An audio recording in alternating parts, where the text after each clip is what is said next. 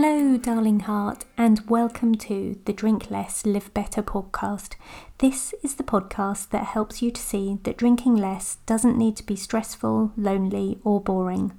I'm your host, Sarah Williamson, and I decided to have a year alcohol free as a little life experiment, and I haven't looked back.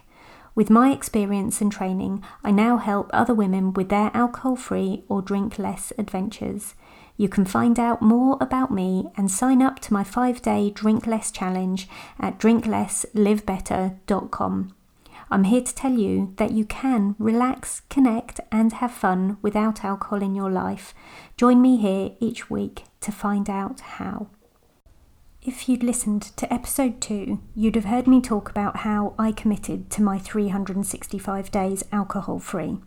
Today, I'd like to tell you a story about the way I chose my language around what I was planning. I had committed to one year alcohol free and I was clear on the reasons why I wanted to do it, but something was bothering me. I'd shifted my start date from the 1st of Jan into December, and that was in part because I didn't want it to be a New Year's resolution. I also didn't want my year to be a goal or a challenge these words feel to me like something to strive for or endure, and God knows I cannot live in the strive or endure zone for longer than about 20 minutes, let alone a year. So, what would be better? Hmm. Could it be a trial, a campaign, an undertaking, an experience? No, not quite, none of these things. But what about an adventure or a life experiment? Yep, Either of those sounded like a good fit.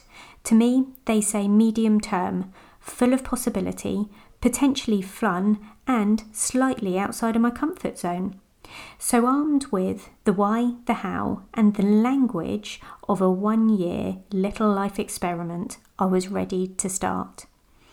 The first time I had really known I was going to come to this point was in June 2017. It took me two and a half years to be ready to move it forward, and in that time I struggled over and over again with the ideas about why stopping drinking would be hard, stressful, or boring. So the second decision around language I made was not to say I wasn't drinking. Now, a lot of what I'm about to say is semantics, but hang in there. I choose to be alcohol free as a little life experiment sounds so much better to my brain than I'm not drinking.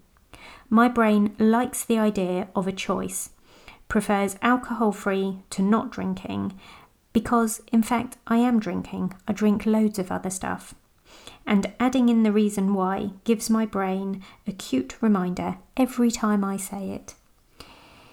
Even though I am well over my 365 day life experiment, now I continue to choose to be alcohol free.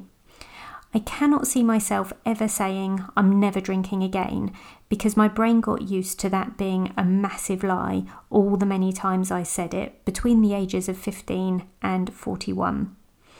Thank you for listening. Please listen again next time to find out why telling some people and not others was useful in the early days of my alcohol free life experiment. It would make me happier than a Buddhist monk if you would five star review my podcast on whatever platform you listen, please. Imagine it like tasting notes on the finest wine I am never going to drink. Thank you. And P.S. I believe in you.